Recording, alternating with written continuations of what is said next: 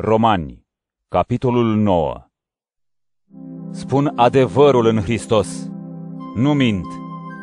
Conștiința mi-e martor în Duhul Sfânt că întristarea mi-e mare și durerea inimii nesfârșită, căci mai degrabă aș fi dorit să fiu eu însumi despărțit de Hristos pentru frații mei, cei de un neam cu mine după trup, care sunt izraeliți, care au înfierea, slava, legămintele, legea, închinarea și făgăduințele. Ai lor sunt părinții și din ei, după trup, este Hristosul, Cel care este peste toate Dumnezeu binecuvântat în veci. Amin. Dar cuvântul lui Dumnezeu nu a rămas neîmplinit, căci nu toți cei din Israel sunt cu adevărat Israel și nu toți urmașii lui Avraam sunt copiii lui Avraam, ci numai cei din Isaac vor fi socotiți urmașii tăi. Aceasta înseamnă că nu copiii trupești sunt și copiii ai lui Dumnezeu, ci copiii făgăduinței sunt socotiți urmași. Căci cuvântul făgăduinței este acesta. La anul pe vremea aceasta voi veni și Sara va avea un fiu.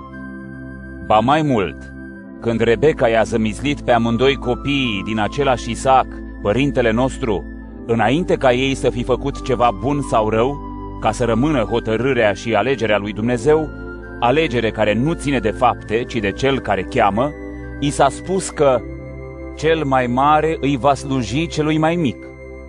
După cum stă scris, pe Iacov l-am iubit, iar pe Esau l-am urât. Ce vom spune deci? Oare Dumnezeu este nedrept? Nici de cum, căci El îi spune lui Moise, voi avea milă de cine vreau să am milă și mă voi îndura de cine vreau să mă îndur. Prin urmare, nu ține de cel care vrea, nici de cel care aleargă, ci de Dumnezeu care se îndură, căci Scriptura îi zice faraonului, De aceea te-am ridicat, ca să-mi arăt puterea prin tine și ca numele meu să fie vestit pe tot pământul. Așadar, Dumnezeu are milă de cine vrea și împietrește pe cine vrea. Îmi vei spune deci, atunci de ce mai învinuiește? Căci cine a stat împotrivă voinței lui? O, omule, cine ești tu ca să te cerți cu Dumnezeu? Oare un lucru îi va spune făuritorului său, de ce m-ai făcut așa? Oare olarul nu are putere peste lutul lui, așa încât din aceeași frământătură să facă un vas pentru ceva de cinste și un altul pentru ceva fără cinste? Și ce dacă Dumnezeu, voind să-și arate mânia și să-și facă cunoscută puterea, a îndurat cu multă răbdare vasele mâniei hărăzite pieirii, ca să facă cunoscută bogăția slavei sale pentru vasele îndurării pe care le-a pregătit mai dinainte pentru slavă, adică pentru noi, pe care ne-a și chemat, nu numai dintre iudei, ci și dintre păgâni, așa cum spune și în Osea. Îl voi numi poporul meu pe cel care nu este poporul meu și iubită pe cea care nu era iubită. Și unde li se spunea, voi nu sunteți poporul meu, acolo vor fi numiți fii ai Dumnezeului celui viu. Iar Isaia strigă despre Israel, Chiar dacă numărul fiilor lui Israel va fi ca nisipul mării, doar rămășița se va mântui, pentru că Domnul va împlini pe deplin și grabnic cuvântul său pe pământ.